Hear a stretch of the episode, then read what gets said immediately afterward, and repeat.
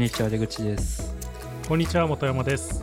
リサイズ FM は本山と出口が最近気になっているサービスやデザイントピックスを取り上げてのんびり話すポッドキャストです。よろしくお願いします。お願いします。さあもう2021年も半年が過ぎようとしていますけれども。早いですね。本当にあっという間ですよ。いやー。でまあ今月も月末ということで まあ小ネタ的な話をたくさんするサブトピックスの回を今回もやろうかなと思うんですけれども、ほいまあまずはじゃあ僕の方からちょっと話そうかな。うんえっと、これね、以前も、なんだっけ、カームテクノロジーか。カームテクノロジーっていう本の話を、確かエピソード11ぐらいでしているんですけど、うんうんまあ、その時に、まあ、僕がそれを読むきっかけとなったっていう話していた、まあ、ジェネラルマジックっていう、まあ、これ、ドキュメンタリー映画みたいなのがあるんですけど、うんうん。まあ、その時も軽く話しましたけど、そのなんかこう、なんだっけ、アップルからジョブスが追放されて、その後なんかこう、精鋭メンバーたちが揃ってスマその、まあ、その頃まだスマートフォンなんてなかったんですけど、うん。スマートフォンらしきものをなんか作ろうとした物語というか、うんうん。まあ、実際にあった話の映画が、えっ、と、まあこれ自体は角川が、まあ、字幕、日本語字幕つけて、去年の夏とか、なんか2回ぐらいにわたって、まあ配信、配信って言ってもなんか Zoom 配信みたいな、うんうん。 Zoom で視聴できるみたいなお金を払って、やつをやってたんですけど、まあそれが、えっ、と、まあ Amazon プライムだとか、FOD、Apple TV の iTunes ストアだとかにも、えっ、と、配信されて、まあ、見れるようになりましたっていうえニュースが出てましてですね。ー、あもう配信されてるんですか？配信されてますね。ただ、あの、あれですね、Amazon プライムで見れるって言っても、あのお金払わないといけないですね、レンタル料だとかそういうこ。とかうん。プライム会員だったら、あの無料で見れるってやつじゃなくて、あの配信できできる状態になってるっていうか、うんそういうやつですね。うんなるほどうん。確かレンタル400円とかだった気がするけど。YouTube もあるんですねあ、そうそうそう、YouTube もだから多分お金払って見る映画がなんかあるじゃないですか、YouTube で。ああれの枠だと思いますね。あなるほどちょっと見てみこたいですれはね、そうそう、カームテクノロジーの時も話しましたけど、まあ、し結構、まあ、本当にあった話で、結構、まあ、実際にそれにたたか携わってた人、うん。あの有名どころだと、Android を作ったアンディ・ルービンだとか、うんうん。あと iPod とかを作ったトニー・ファデルうん。みたいな人たちが、まあ、チームメンバーとして実際にいて、プロジェクトの。うんうん。で、まあ、その人たちに直接話を聞いたりとかっていうところとか、まあ、その当時の映像だとかもありながら、そういうなんか構成されてるやつなんで、結構面白い、見応えがある映画だと思うんでね、ぜひ、僕は結構おすすめしてるやつですね。ちょっと見てみますしかも日本語字幕なんですねそうそうそう、日本語字幕ついてるんで、見やすいと思いますよ。いいですねはい。っていう、まあちょっと小ネタ的な話でしたけど、なんか、出口くんはじゃあ何かありますかね、次。何にしよっかなまあ一個じゃあこの間の iOS15 に関してうん。マックルーマースのなんか記事があったんですけどうん。スクリーンショットを撮ると iOS15 で EXIF にどのアプリでスクショを撮ったかっていうのが残るようになるらしいんですよねおおこれめっちゃ便利だなと思ってだからすまあなんかサファリのペーサファリを開いててスクショ撮るとそのスクショを写真アプリ、あの iOS のでうん開いた時に、Saved from Safari みたいな感じでサファリ上でスクショ撮ったことが分かるようになって、まあ、おそらくそれで検索できるとかうん。整理できたりするみたいですねなんか勝手に分類されてくれると嬉しいね。うん。そうそう。いや、これな、仕事柄いっぱい スクショ撮ると思うんですけど、本山さんも。うん。これがあるとすごい便利だなっていう感じですね。なんか僕もけまあそのその都度、まあ、スクリーンショット結構撮るんですけどうん。なんかね、なんだかんだ消しちゃうんですよね、僕。消消すなって話なんですけど。うんうん。なんかだから僕の中でその取ったやつがもうどっかのクラウドになんか溜まってって勝手に整理されてってほしいなっていう勝手な願望がですね。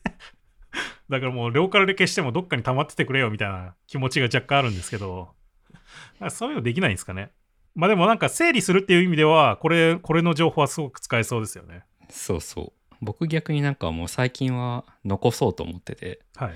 なんか、ふとした時に昔のアプリの UI とか出てくるとちょっと懐かしい気持ちになったりするじゃないですあか。はいはいなんかそういうのがあると面白いかなと思って、あえて残すように最近してますね。うん。なんかね、僕はもうどっかに溜まっててくれればいいのになって思ってんだけど。えそれは写真アプリじゃダメなんですか？だ写真アプリというか iCloud じゃダメなんですか？あー iCloud に溜まってってくれるのかな？そのローカルで消しても残ってってくれるのか？ああ、そういうこと？そうそう、なんか僕は ?iPhone の容量は、そうバーってなんか消しちゃったりするからさ、もうこれいらないとか言って。あ まあ残しとけって話なんだけど、それが。あ。あれでもその辺の最適化はなんか、写真アプリが吉田にやってくれるんじゃなかったでしたっけ ?iCloud んそうなんだ。を。なんか、容量が少なくなってたら、ローカルから消すみたいな、なんかそういう最適化をやってくれるとかなかったでしたっけ？確か。うーん。や、なんかでも別に、なんだろう。全部アップロードしたいわけじゃないからさ。なんかなんかスクショだけまとまってなんかどっかに置いてあってくれればいいなって思ってんだけど。うん、まあまあ、わからんでもないけど。まあでもそこまでもう気にしなくてもいいんじゃないですか。うん。まあなんかでもたまにさ、うんあの時のやつ消すんじゃなかったなみたいなのあるんだよね。そうそうそう、ああだから。消すなって話なんだけど。そうそうそうそう。もう消さずにどんどん貯めてけっていう思想なんじゃないですか。で、足りなくなったら iCloud のストレージ買ってくれっていう。うん。ね。なんかそういうアプリ作ってください、じゃあ。え 振り返る？スクショ振り返る？スクショをなんか勝手にクラウドに貯めて整理して、なんか見れるようにしてくれるやつ。いやいや、僕は写真アプリに全部貯めてるんで。いや、なんかさ、スでも写真アプリもやっぱりさ、なんかいろんなものがごっちゃ混ぜに入ってさ、なんかやっぱりなんか、なんか嫌だなって思う時あるんだよね。なんとなく。ああまあまあ、だからこういう変更を加えてるんじゃないですか、アップルは。うん。きっと。まあ、例えば、モーメントとか出すときに、はい。スクショが混じってると微妙だから、はいはいはい。とか。うん。まあ、だからいい変更だなと思いますけどね、これは。うん。まあ、スクリーンショットはスクリーンショットっていうふうになんかホルダーみたいにまとまるもんね。そうそうそうそ確か、今のやつも。う。うん。っていう小ネタでした。まあでも、これ自体はいいいいですね。うん。割とサクサクいきますね。サクサクいきましょう。じゃあ次、僕はですね、これは若干こう、いろいろと議論があったところなんですけど、うん。このなんか、えっと、ビートラックスさんっていう、うんうん。まあ、会社かな？うん、があって、まあ、そこの方が、えっと、書いてる記事のことについて、ちょっと議論がいろいろと湧き起こってたんですけど、なぜ日本のブランドは文字ベースのロゴが多いのかっていうエントリーを一番最初に出したんですね。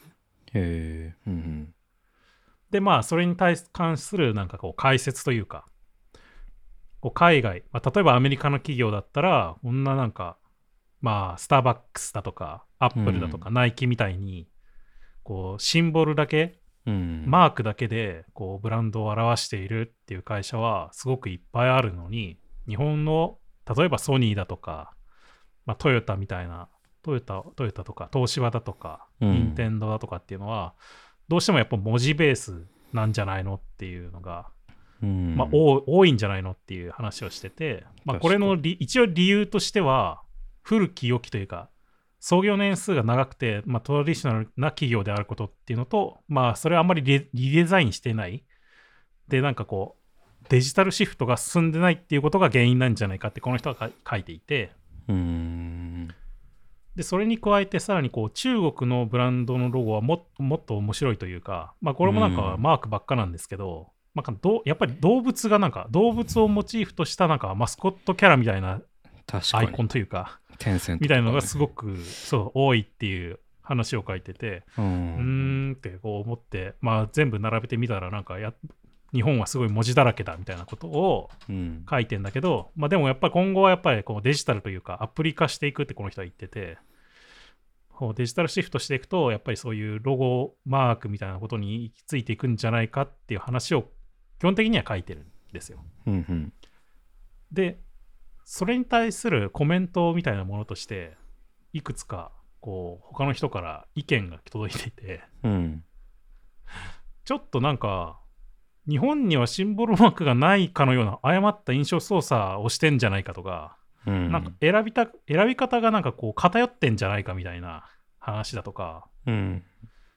まあ、そういうことがたくさん書いてあって、まあ、確かになんかこうあえてなんかアップルだとかさナイキみたいなさ、うん。まあ、そういうものを中心に選んでるんじゃないかみたいな、うん。いや日本にもやっぱりシンボルマーク使ってると使ってるとこもあるしなんかちょっと偏ってんじゃないのっていう意見がすごくこれに対してあって。うん。でそれに対してまたそのさっきの e トラックスのうんその記事を書いた方が、まあ、うん。本当に日本のブランドロゴは文字だらけなのかっていうエントリーをまた書いてですね。うんで、まあ、これにか関しては、まあ、じゃあもうちょっと平等に見ようっていうことで、まあ、えっと、日本の日本の会社の中でも、そのトップのランキングの入ってるものを中心に見ていきましょうと。うんうんで、こう、ちゃんとシンボルがあるやつはシンボルも合わせて見るみたいな感じで、まあ、調べましたよと。まあ、そしたら、まあ、やっぱり文字ベースのものが、まあ、ここで言うと49%って書いてあるんですけど、まあ、ソニーだとかキャノンだとかっていうのはやっぱ文字ベースのロゴですよと。うんで、そうじゃなくて、文字とシンボルも入ってるやつうんも結構あって、えっと、トヨタだとかソフトバンク、まあ、ブリヂストン、MAFG だものとかも割とそうですよね。このアイコンがあって文字があるっていう。まあ、これが39%で次ぐらいに多いと。うんまあ、他にもちゃんとシンボルっぽい文字のものっていうのも なんか若干こう特別枠が設けられていて、まあ、文字ベースっちゃ文字ベースなんだけどだいぶそれをアレンジしてシンボルっぽく見せてるっていうか、うんまあ、そういうものもあるよねとか、あとなんかこれだけ特例特例というか1個だけシンボルだけのものがあったっつって黒猫ヤマトうん。のロゴ、まあ、これ結構あの海外でも評価されててあのニューヨーク近代美術館とかにも展示されたりするんですけど、うん。まあ、最近もこれリデザインしましたしね。うん。でまあそういうのを、まあ、そういう感じだったんでやっぱり日本は文字要素というかなんか文字中心なのが多いよっていうふうに言ってて結論つけていて、うん。でやっぱり海外はアメリカの方はやっぱシンボルだよねみたいなことを言ってるんだけれどもこれに対してやっぱりまた意見が届いていて。うん いややっぱり偏ってんじゃないの？みたいな。それでも、まあこれまあ日本はいいいいとしようと。うん。あのちゃんと選そのトップランキングみたいなのを見て選びましたよと。トップランキングって何のトップランキングですか？ここで言うとなんかなんていうの？あでもこの人が書いてるのはインターブランドが発表しているベストジャパンブランド2020ランキングって書いてますね。うんブブランランブランドランキングなのかな？この人がブランド浸透率みたいなやつ？うんなのかな？うん。まあ日本はこれでもまあいいいいとしようと。うんただ海外の事例っていうか海外に関しては全く触れてないじゃないかと。うんうんということで関係ない第三者がうん。それについて調べてうん。まとめていてうん。日本のブランドロゴは世界と比較して文字だらけなのかっていうエントリーを最終防衛ライン3っていう、うん。まあ、ブログで書かれている方がいるんですけど、うん。まあ、やっぱりなんか若干こう隔たってんじゃないかっていうことで、まあ、よりこう普遍普遍っていうかまあ平等に見て、まあ、ここで言う平等っていうのがまあなんかこういろいろなグローバルトップだとかアメリカのトップ100だとか中国トップ100みたいな。まあこれも何で見てんのかな？ブランドトップ100みたいなの書いてあるから。まあブランド的なあれなのかな？やっぱり。ランキングなんですかね。うん。でそれで見てまあちょっと比較してみようよと。うん。で、ちゃんと、まあ、見たらどうなのかっていうふうに調べて、まあ、グローバルだったら、例えばやっぱり、まあ、シンボルだけっていうのももちろんアップルとかナイキだとかマクドナルドみたいにあるんだけど、まあやっぱ文字ベースものもいっぱいあるし、うん。なんかシンボルっぽい文字のやつもいっぱいあるし、うん。まあ結局、まあ文字ベース、文字とシンボル、シンボルっぽい文字っていうのが大体30ぐらいで並んで、残りシンボルだけっていうような感じが、まあグローバルトップ100と。うん。で、USA トップ100っていう風になると、まあ、文字ベースはまあ14ってかなり少ないんですけど、うん。まあ、文字とシンボルとシンボルっぽい文字が大体40ぐらいで、うん。で、シンボルだけっていうのは8っていう風になっていて、まあ、やっぱりなんか、文字ベースとまではいかないけど、やっぱシンボルと文字だとか、シンボルっぽい文字っていうのが多いんじゃないのっていうことになってますね。うん。で、中国の事例も一応調べていて、あの、一番最初の記事ではなんかシンボルマークだけが出てたんですけど、うん。基本的に中国はシンボルだけっていうのはなくて、うん。まあ、大体文字とシンボル、まあ、だからさっきの動物のアイコンみたいなのと、はいはいはい。ロゴ、ロゴ、うんロゴタイプというか文字？うんっていう組み合わせがほとんどだっていうふうにまあ結論付けていて、やっぱり若干こう、ミスリードしてんじゃないのっていう話をうん。まあ最終的にはしてるんだけど、まあそう結構なんかでもね、面白かった。なんかやっぱりでも確かにその最初のやつとかを見てて、うーん、なんかマイクロソフト、この4色のアイコンは確かにアイコンとしてあるけど、マイクロソフトってその後につくんじゃないのっていう。そのなんかシンボルだけのロゴが存在していても、ちゃんと文字、あのロゴタイプがセットになってる場合も結構多いですよね。その2パターン、3まあねパターン用意してるとか。そうそう。まあ誰、どれが一番なんかこう、プライマリーが高いのかっていうところだと思うんですけどね。うーん。アップルって割とその、まあ昔はアップルってあのつけていた時もあったかもしれないですけど、今はもう完全にロゴマークだけになって、うん、まあ、アップル、ナイキ、スタバとか、まあ、その辺はわかるんですそうそうけどそうそう、うん、なるほどね。まあまあでもなんか、まあ改めてなんかでもそういうところを見ていて、まあその議論を見ながら こういうところを見てて、うん、まあでもそれでもやっぱり日本ってやっぱりなんか文字ベースのとこって結構多いんだなと思いましたね。なんか、アメリカ企業が単にブランド認知が高いっていうだけなんじゃないのかな。まあまあでもそれもあると思いますね。ブランド浸透してればしてるほど、その抽象化しても通るわけじゃないですか。うんそうそうそう。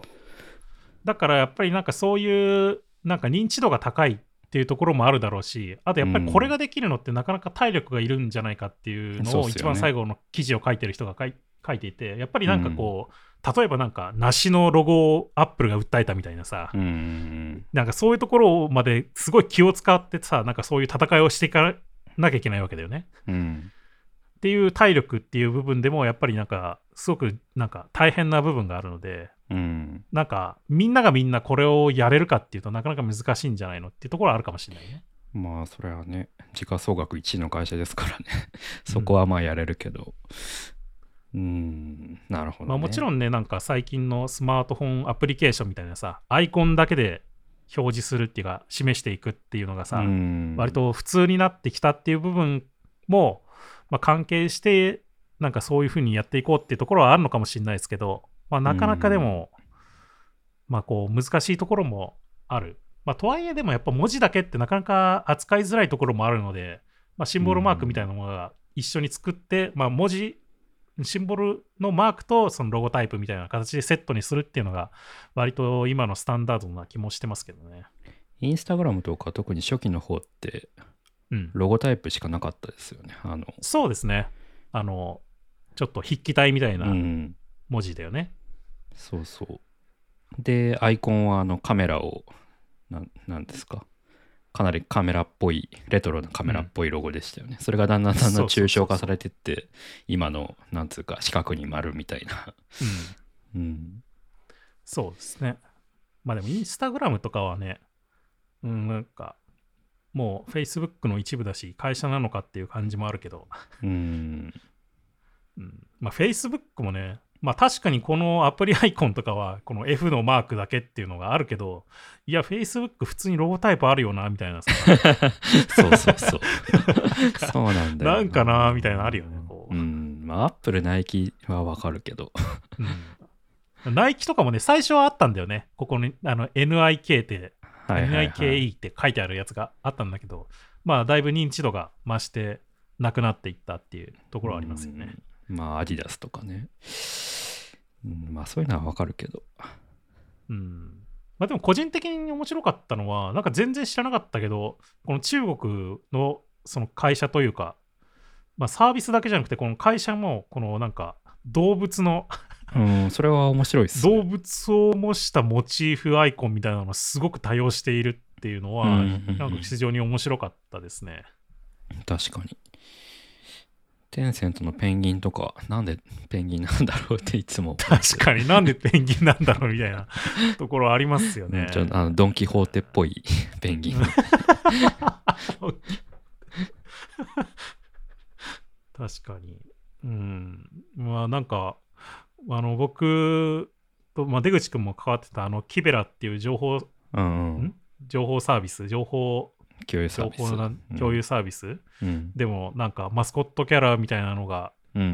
いるって言っても僕があの 2つぐらい書きましたけど、うん。うん、まあなんかでもここで一応書いてるのはなんか親しみやすさっていうのとなんかこう国内需要をメインターゲットにしてるっていうことがまあこういうふうななんか偏った動物をモチーフにするっていう偏った感じになってるんじゃないかっていううん。ふうに書いてるけど、まあでもこれなんか他の会社がそうしてるからなんかそれに習ってっていうところがやっぱりまあ確かにすごく偏ってるところあるんでしょうね。そのトップランナーが、まあ、テンセントとかそうそうそう。うん。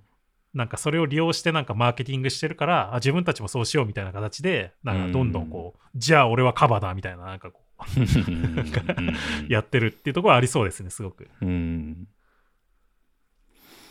確かにな。でも日本の、確かになんか、まあ逆に動物のロゴってそんなないっすもんね。なんか、うん。ヤマトはまあ、ヤマトはね。うん、ヤマトぐあるけどパッと思い浮かぶのはヤマトとか。まあでもあのそれで言うと引っ越し業者ってさあーアリとかさ確かにね。アリさんマークだとかさヤマトもそうだけどあとカンガルーの性能みたいなカンガルーだとかさなんか案外こう動物引っ越し業者はなんかやっぱりうんなんか運ぶっていうのを意識してるから動物になってるところあるのかもしれない、ね、確かにな。飛脚便とかもまああれ動物じゃないけど飛脚っていうまあ昔の江戸時代にいた郵便の人のやつマークだとか、まあ、そういうのもあったりしたし、確かに。な。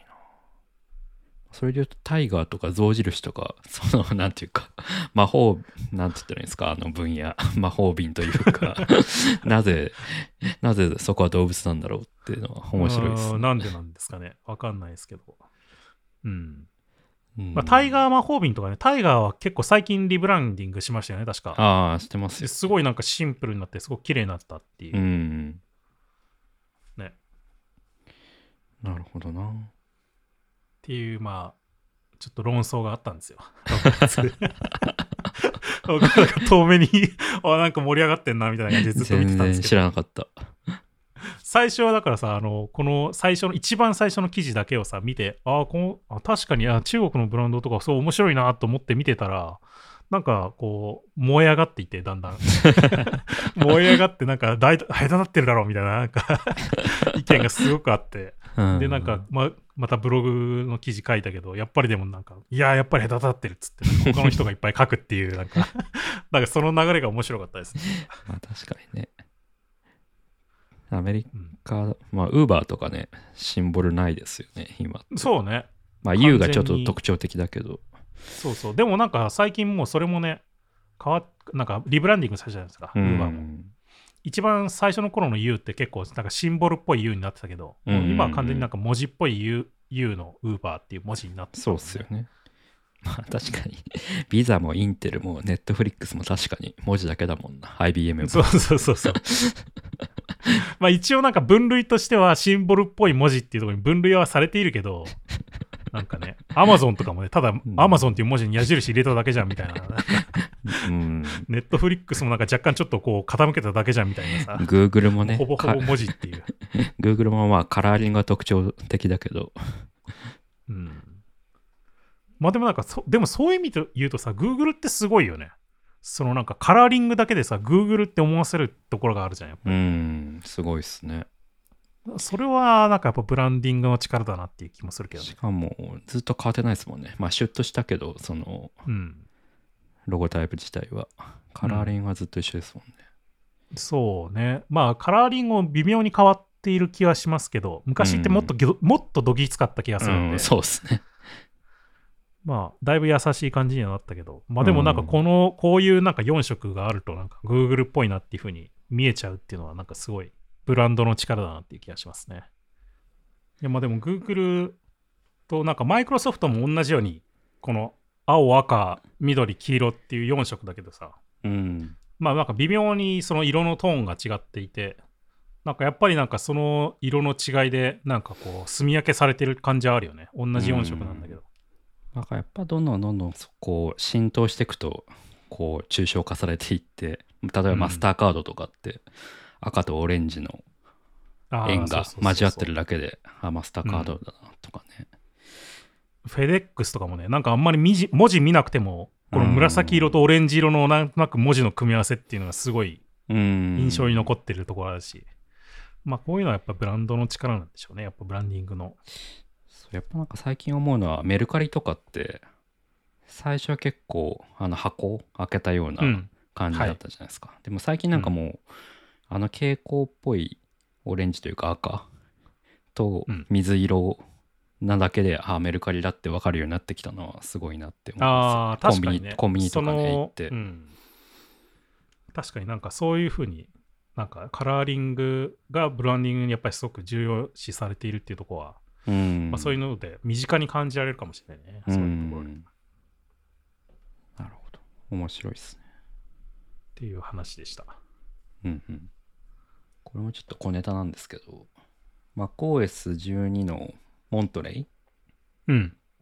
で、まあ、いくつか新しい、あのー機能が入ったっていう話を前回の WWDC の振り返りの時にしててはい。で一つになんかあのSafari にエクステンションが使えるようになりましたみたいな話あったじゃないあですかあ、iOS の、あ iOS か iPadOS の Safari にそうそうエクステンションが使えるようになりましたよね。iOS15、はいうんうんでその時になんかちらっと1Password 対応するんじゃない？って言ってたんですけどまあやっぱ対応するみたいなんですよね、1Password 対応するってどういうことなのかよくわかんないけど、そうそうそもそもシステムの方に入ってるだろう、お前みたいな。まあでもなんかまあなんだろうな。これまでってパスワードの選択があのできるだったんだけどまあもうちょっとより高度なことができるようになるみたいですね。拡張として。っていうだけじゃなくて、まあ、あとライブテキスト、あのー iOS15 で写真を撮るとそこから文字を読み取るっていううん。機能が入ったと思うんですけど、はい。うん、それもワンパスワード対応するみたいでどういうこと？こう、まあ、要はあの手書きでメモったそ付箋とかにメモってパスワードを写真撮る撮るとそのままワンパスワードのアプリに入れられるっていうへえ。なんかすごい、なんていうんだ。いや、別にいいとは思うんだけど、なんか、そんな使い方するみたいな、なんか。っていうかワンパスワード使うような人が手書きでパスワードメモするってそいううのそうそうがあるんだけどそう。そんな使い方するっていう、なんか、うん斜め上な対応してきましたね。っていうのと、まあ、あとはドラッグドロップ対応もあのするみたいでああ、まあまあ、それはね。まあ、これはまあこれはまあよくある感じうん。まあ、あの、ドラッグアンドロップって iOS だと、あの、あのアプ同一アプリ内だとできたんだけど、あの、他のアプリとの連携はできなかったんだよね、iOS だと。うんうんうん iPadOS は昔から、昔からっていうか、あのスプリットビューができたとか、その時あたりからできてたんだけど、まあ、それが iOS15 で、その、iOS でも、まあ、他のアプリ間での連携、ドラッグアンドロップの連携っていうのができるようになったっていうのが入ったんですよね。うんあと Quick Note でも対応するらしくてワンパスワード。何どうやった何に使うのこれ？とこれなんかワンワンパあー Quick Note 内に 1Password のアイテムリンクを貼り付けてメモして共有できるということらしいんですけど、あーあまあ、そもそも前提として多分ワンパスワードにリンクを共有する、そのパスワードを共有するっていうような機能が入ったみたいで、うんうんそれをこうメモにつけられるみたいな感じなのかな。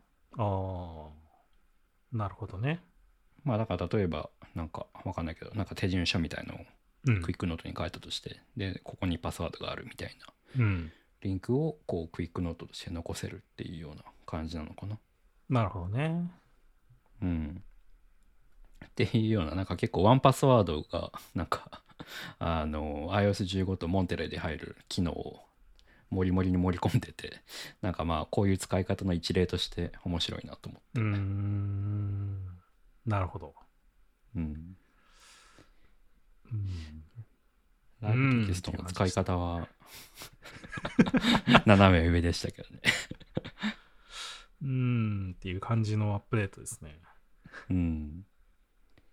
そんな感じ。だいぶ小ネタですね。このネタですよ。なるほど。もうじゃあもう次僕行きましょうか。どうぞ。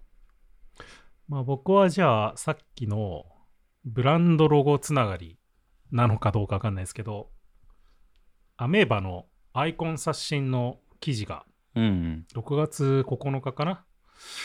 まあどういうふうに設計したのかっていう、まあ、記事が書いてあった、まあ、出てたんですけど、これが、まあよくこういう話ってなんか時々なんかアップアップされてたりするんですけど、うん。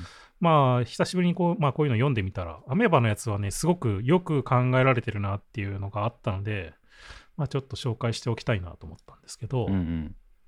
まあ、どういうふうにじゃあ、まあ、そのアメーバ内で、社内でどう、あの、つ一緒に、一緒にっていうか、まあ、共通して使うアイコンをどういうふうにじゃあ定義していくかっていう部分で、まあ、最初はまあ、まず、もちろん、そのアメーバらしらしさというか、うん。アメーバらしさっていうのはどっから出てくるのかっていうのを、まあ、か考えるところからこうやっていて、まあ、最終的にはアメーバのアイコン文字のアイコンあ文字じゃん文字だなアイコンじゃなくて文字ですねアメーバの文字うん。をなんか元にしてこっからアメーバらしさっていうのを考えていこうっていうのをやっているんですけどもアメーバらしい形状うんとは何なのか。まあ、これはその文字、アメーバで使われているサービスのフォント、アメーバサンズっていうのがあるらしいんですけど、まあ、それをもとにこう分析をして、まあ、B だとか D っていうアルファベットを見たところ、まあ、この辺がこういう曲率で、まあ、構成されてるよねっていうところが、まあ、特徴になってるんじゃないかと。うん。で、それを抽出して、で、こっから結構面白いのが、まあ大体それを元にして、まあ同じような丸にし、丸みを持たせたアイコンとかを、まあ基本的には書いていきましょうっていうのはすごくわかりやすいんですけど、まあよくある問題として、なんか星型のマークうん。って、まあ同じように、その1ピクセルみたいな、半半径1ピクセルみたいな、なんか角丸にしていくと、なんかすごく丸々すぎちゃうっていう時があるんだよね。うん。その先が尖ってるやつをすごく丸めちゃうっていうか、うん。うん。その星型はじゃあどう対応したらいいのかっていうのをすごくまあ、そのアメーバではまあ細かく定義していてう、ん。同じ曲率でやるんじゃなくて、なんかその、まあその角度に応じて、まあ90度だったらそのさっきの1ピクセルみたいな角丸の半径でいいけど、まあその90度じゃなくて、まあもうちょっとその60度だとか30度みたいな、まあ尖ったような角度の場合は、まあもうちょっとその曲率を変えなきゃいけないっていう、まあ計算式を なんか導き出していて、うん。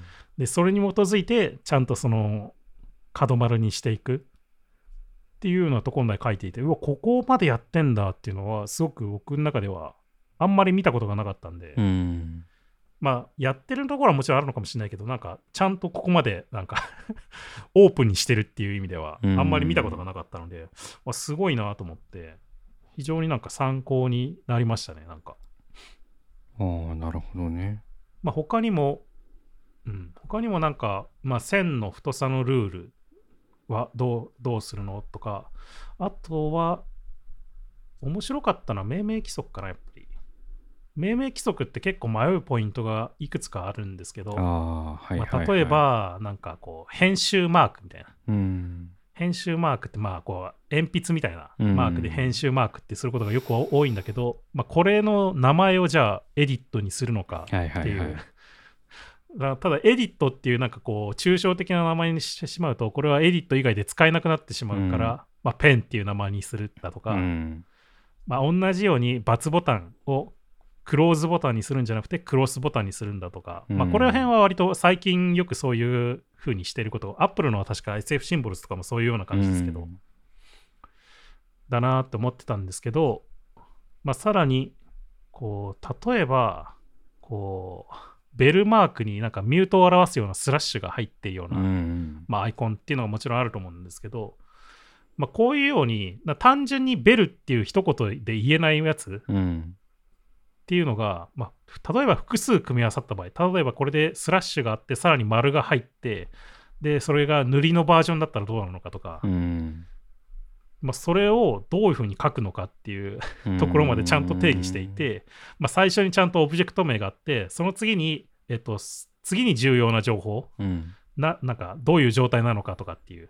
でその後に例えばまあサークルみたいなもう一個のオプションと、まあ、スタイルフィルなのか、アウトラインなのかみたいなこうちゃんと命名規則をつけてこう管理するみたいなところまでやっていて、まあ、すごく徹底されてるなって思って、まあ、非常に多分だからこれからこう こういうアイコンセットみたいなのを作る、うんうんデザインシステムを作るっていうか考えるっていう人も、まあ、もちろんいるだろうと思いますしこれからそういうこともあるだろうと思うんですけど、まあ、すごく参考になるドキュメントだなと思いましたねこれは。うんいいっすね。アイコンの名前難しいですよね。そのアイコンの名前ね、難しい。僕も結構自分で一人でつけててもブレたりするからね、うんと 時々。わかる。まあ、あとなんかそういうね、うんまあ、そのここだとアメーバらしさって言ってるけど、まあそういうなんか、雰囲気というかさ、なんかイメージというかさ、うん。なんかそういうエモーショナル部分をコントロールするのって結構難しいんだけど、うんまあその辺をちゃんとこうコントロールしようっていうのをすごく頑張ってるところが見えて、まあ非常に面白いなと思いましたね。しかも、一人でアイコン作るなら、まあいいけど、複数人で作るときに難しそうですもんね。ルールがないと。うん。まあ大体ね、そういう大きい会社でやってると、その、まあ別に一人で作ればいいじゃんっていうのもあるかもしれないけど、なんか、このサービスのこのアイコン欲しいんだけどっていうのが、毎回お願いするみたいになっちゃうと、やっぱり非効率だから、まあ結局誰かが作るって話になるんだけど、まあそうなった時に、なんかその目安になるガイドラインというか、っていうのをまあきっちり定めているっていう話ですよね、これは。当初作ってた人が辞めちゃって雰囲気がちょっと変わっちゃうとかね。そうそうそうそうそうそう。まあそういうのはね、あると思うので、うん。まあ、すごく、これは非常に参考になるドキュメントだなと思いましたね、うんそういう意味でも。うん、なので、一読しておく価値はあるかなと。確かに、アイコン名のルール、こう、決めちゃうのはいいですね。うん。うん、なんか、まあ、僕は割と、そのアイコンを使う側になることが多いんだけど、はい。なんかこう、ルールが定まってなくて、こう、翻弄されることが たまにあるから。うん、うんそうね。まあね、ちゃんとライブラリー化っていうところまで書いていたりするので、うんうん。非常に、まあ、あとその最後にリプレイスって書いてあるけど、まあ、ここはあんまりそんなに大したこと書いてないけど、頑張って置き換えたみたいな感感じのこと書いてあるけど、うん。うんまあ、でもなんかそういうガイドライン的な部分を定めるっていう部分では非常に参考になる話なので、ぜひぜひ読んでみてください。うんうん。じゃあ次。ターンテーブル FM がついにリリースされましたね。おリなんかでもさ、リまだベータっリてついてない？うん、リリースされたというか、ベータリリースされた。うん。で、まあ、使ってみたというか、あまり使えないんですけど、なんというか、人が全然いなくて、うんうん。今開いてるこの瞬間も一人しかいないっていうね。で、今んとここう、まあ、ターンテーブル FM って、まあ、自分のあの好きな曲を流して、まあ、その場にいる人に、まあ、楽しむみたいな、まあ、そういううん。アプリで、アプリというかサービスですけど、まあ、権利面をちゃんとやるために、Spotify をサウンドクラウドにも倒してるな。この間まで Spotify と Apple Music だったと思うんですけど、うん。あとなんかサウンドクラウドも確か最近対応したんですね。加わった気がしますね。うーん。じゃあ、ままあまあ、そう、この、ついこの間までは Spotify と Apple Music だけだったから、使ってない人は何もできなかったんだけど、うんまあサウンドクラウドがなんかね、お金払ってないとできないんだよね、確か。そうっすよね。うんだ。から本山さんどっちもできないっていう話ししてそうましたそうけど、そうそうそう。今は一応サウンドクラウドも対応したっていう感じですね。なんでまあ一応昔と同じような 雰囲気になってきたんだけど、人が全くいないっていう悲しい感じになってますね。これはなんでなんだろうね。なんでこんな人がいないんだろう。うんやっぱりなんか敷居があるのかな、その、そのさ、Apple Music だとか、Spotify の有料プラン入ってないとダメだとかさ。なんですかね。まああとあの壇上に立つのも確か今承認制なんじゃなかったかな。なんかサポートあ、に承認制なんだ。連絡するとかなんかそういうのを見た気がする。うん まあね、承認制だとしたら流す人がいないと誰も来ないよね。そうそうそうそうそう。で、今誰も流してないっていうね。うん、なんで、まあやっとリリースされたと思ったけど、ちょっと寂しい感じになってますね。寂しいね。なんかでも、これってさ、なんかまだ、その、プライベートルーム的なものっていうかさ、ルームを作ったりできないじゃん、多分。ああ、できないですね。まだできない。なんか決められたなんかジャンルのボックスがいくつかあって、うん。そこでやっとけみたいな感じじゃないですか。うん。まあそれは別にあってもいいんだけど、なんかプライベートルーム的なものがないとなかなかこう、流行らなさそうな気はしますようね。ん。一応計画には入ってるって書いてあったけど。うん。うん。まあなんでとりあえずまだオープンしましたみたいなそんな感じですね。いやでもなんかすごい、ここまで廃れた感じを見せられるとすごく残念な気持ちになります。そうそうそう。だったらオープンにしなくてよかったんじゃないかみたいな気持ちになっちゃう。うん、もうちょっと桜でもいいからね、うん。盛り上がってる感じがあったらいいんですけど。ねえこれはなんかでも、どうなんだろうね。結局、もうやっぱりその Apple Music なり、Spotify のやつなり、そういう楽曲を使うってことになるのかな、結局。まあ、それはそうなんじゃないですかね。権利的なあれなは。んか、もうローカルのやつアップロードできるみたいなさ、破壊的な、昔の破壊的なイノベーションはやっぱりなくなるのかな。ままあ、今はちょっと厳しいでしょうね。あ、そうだよね。もう一つ何でしたっけ？ターンテーブルオルグでしたっけ？うん。ん？ターンテーブルオルグが、あれですよ。その TTFM っていう、あ、そっかそっか。あれもうや一個なんつなんで何でしたっけ？もう一個はターンテーブル AF だと思いますよ、多分。ややこしいんですけど。そっちが本一応本家って言われてる。今話しているのは、えっ、と、旧ターンテーブル .org、現 tt.fm ってやつ ですね。はい。で、もう一個、別のチームが作ってるターンテーブル .fm っていうサイトがあって、はい。これは今どういう状況なんだろそれもね、なんかね、一応なんか最近資金調達して、今一応なんか YouTube を流して一緒に見れるみたいな。まあ見れるっていうとあれなんだけど、一緒に聞ける？っていうようなサイトに確かなってるはずで、うんうんうん。まあ、そういう意味ではターンテーブル FM。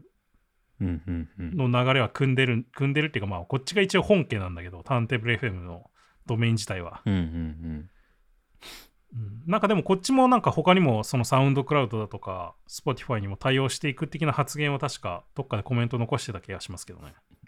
一応こっちの方は盛り上がってる風な 雰囲気は盛り上がってるのか分かんないけど人はいそうな雰囲気ですね。なんかねずずっとっていうかなんかちょっとその TTFM が始まるちょっと前ぐらいからなんかずっとやってたんだよね。その YouTube でできるような感じで。うんうんなんか細々ずっとやってたんだよね。確か。うん。まあなんかね、でも、うん、うーんって感じだよね。なんかいろいろ。っていうかな、なんで一緒にやらないのかとか。てかなんでにわかにこれ盛り上がってきたんでしたっけ？ん？なんで、なんで急にこのターンテーブル FM 最近復活しだしたんでしたっけ？なんか、なんかきっかけあってもありまなんかね、ありましたよね。忘れちゃったけど。は春先ぐらいになんか確かクラウドファンディングがあって、この TTFM の方それで結構な額、目標額はもちろん突破して結構な額集まって、で、なんかそれで若干こう、おーっていう感じで盛り上がり始めたところはあったんだけど、なんかね、いざオープンしてみたらなんかすごい寂寂しい感じになってて。なんかしかもあれっすね、TTFM、前はなんか、チームメンバーみたいな感じで、TikTok 出身の人とかなんかいろいろ書いてあったけど、うんなんかチームメンバーの顔写真とか、プロフィールがなくなってますね。うん。うん。なんか不穏な感じがするな。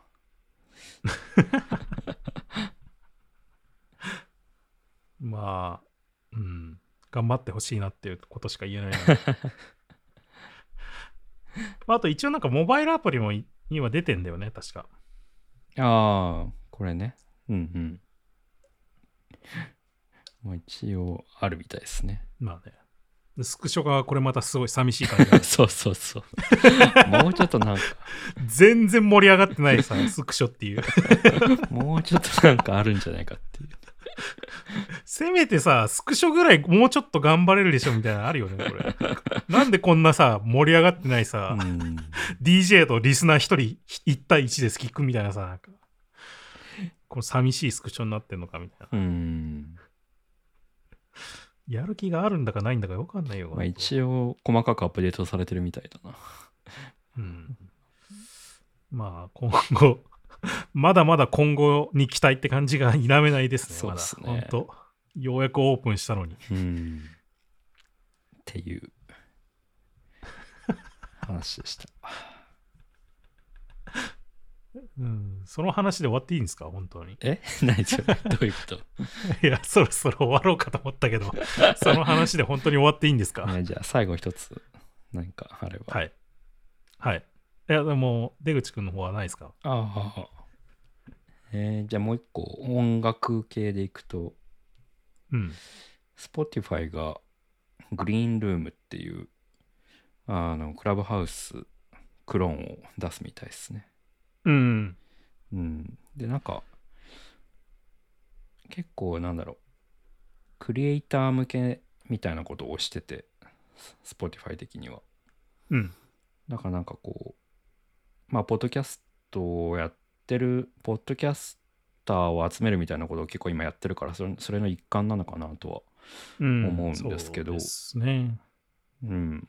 まあ、だから、僕らみたいな人たちがこう公開収録とか、まあ、そういうことができるようになるといいのかなと思ったんだけど、まあ、ただ今んとこスクリーンショットを見る限りは、まあ、結構、ん結構つうか、かなりクラブハウス そうね。の コピー、コピーだなって感じ。ほぼほぼクラブハウスって感じでしたね。うん。で、まあなんか、あの、まあもともとなんか、あれですね、ロッカールームっていう、なんか、あの、スポーツ系の、なんか、音声サービスだったみたいですね。うん。うん。だからまあ、なんかスクショを見る限りは割と趣味、あまあクラブハウスもそうなんだけど、スクショにあるのはサンデーフットボールウォッチパーティーみたいな、なんかこう、うん。サッカー見ながらなんか話そうとか、なんかそういう、まあどっちかというと趣味とかそういう系の話題を話す場みたいな感じの設計っぽい、うんぽく見えるんですけど、うん。まあ、これがどうポッドキャストとかそういう最近そのアンカーとかでやってることにつながっていくのかはちょっとわかんないんですけど、うん。なんかクリエイターファンドっていうのも立ち上げてるらしくて、Spotify が。ほ Spotify のその新しく出すそのグリーンルームっていう名前なんですけど、そのポッうんクラブハウスクローンが。なんかそれ経由で、なんかこう、まあ僕らみたいなポッドキャストをやってる人たちとかをなんか支援するプログラムとかを用意してるみたいですね。う。うん。なんかこれでも、これも完全にクラブハウスと同じ動きだよね。そうそうそう。クラブハウスも同じようなことやってるもんね、結構前から。あ、そうなんですか。うん、そう。そのなんか、最近もなんかで記事で見ましたけど、その海外で、そのなんか和菓子屋をやっている日本人し、日本出身の人が、なんかこう、うんそのクラブハウスの選考会のメンバーの一人に選ばれたみたいな、選考会で選ばれたみたいな記事をどっかで見ましたけど、うん。まあうん同じですよね、そのクリエイターになんかこう、投資するっていうかさ、うん。うん。同じことやってる気がしますね。うん。まあっていう。ままあ僕らアンカーとか使ってるんで、まあなんか、うん。なんか、何かの本系があればいいなとは思ってはいるんですけど。そうね。なんか最近あの、アップルのポッドキャストの方もさ、いろいろとアップデートがあったじゃないですか。これもだいぶ前にはいはいはい話した気がしますけど、うんうん。なんかね、うまくその辺、ちょっと試してみたいなって思ったりするところはあるし、うん。アンカー側がなんかうまいこと対応してくれたらいいなとか思ったりするところもあったりするんだけど。そうっすよね。うん、なんかアップルよりはなんか Spotify に期待したいなって気持ちはちょっとあって、なんかそのアップルだけじゃないじゃないですか、そのポッドキャスト配信するとしても。まあまあまあ、それはそうですね。うん。でもアップルはまあきっとアップルに特化したサービスしかやらないだろうから、うん。うん、なんかまあ独立系の Spotify に頑張ってほしいなとは思ってるんですけど、まあまあ音声系それはね、うん。それは僕も思いますけど、なんかでも、現状、まあ、僕らの場合は、割とこう、アップル経由の人が結構割合としては多かった気がしますけどね、確か。全体のまあ5割ぐらいだったか 5, な割も言ってたっけな、4割ぐらいだったかな？4割、ようん、4割ぐらいかうんまあでも、その次に Spotify とかも結構多かった気な。ががする3割ぐらいい。ですね。ううんん。まあ、なので、そのアップルの方もいろいろちょっと試してみたいなって思うことはありますけどね、やっぱり。うん。っ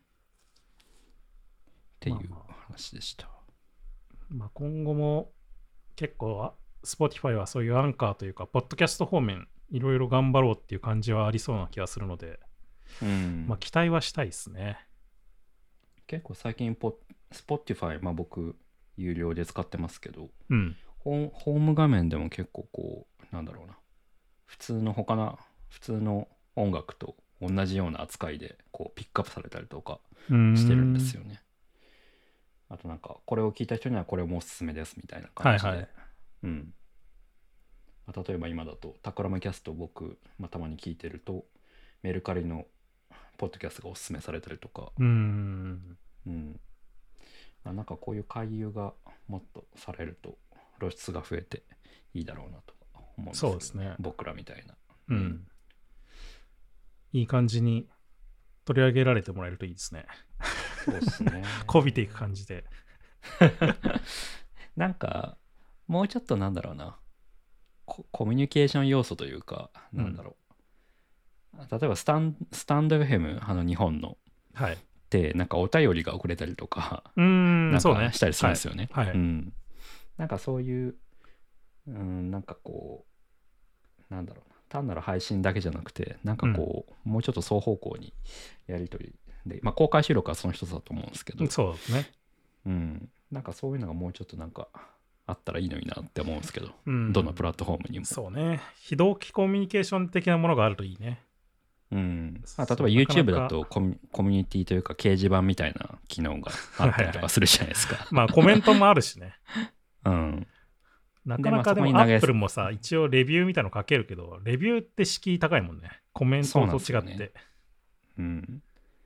でまあね人気な人はそこから例えば投げ銭につながってたりとかなんかメンバーシップにつながったりとかすると思うんですけど、はい。なんかそういうのが Spotify も Apple も、うん、まあまあ YouTube 以外どれも弱いから、うん、なんかもうちょっとその辺が強化されていくといいなっていう気持ちはありますけどね。うんっうん。それは思います。ていう感じですね。はい。じゃあまあ一旦そんなところですかね。そうっすね。はい。まあ、ちょっと続きはまた、そのアフタートークっていう形で YouTube で配信していこうかなと思っていますので、もしよかったら、なんかそっちの方も聞いてみてください。リサイズ FM へのご質問やご感想は、ハッシュタグリサイズ FM で Twitter につぶやいてください。リサイズ FM は毎週金曜日に配信しています。Spotify、iTunes のポッドキャスト、Google ポッドキャスト、YouTube などで配信していますので、よかったらチェックしてみてください。ということで今回はここまでまた次回お会いしましょう。さようなら。さよなら。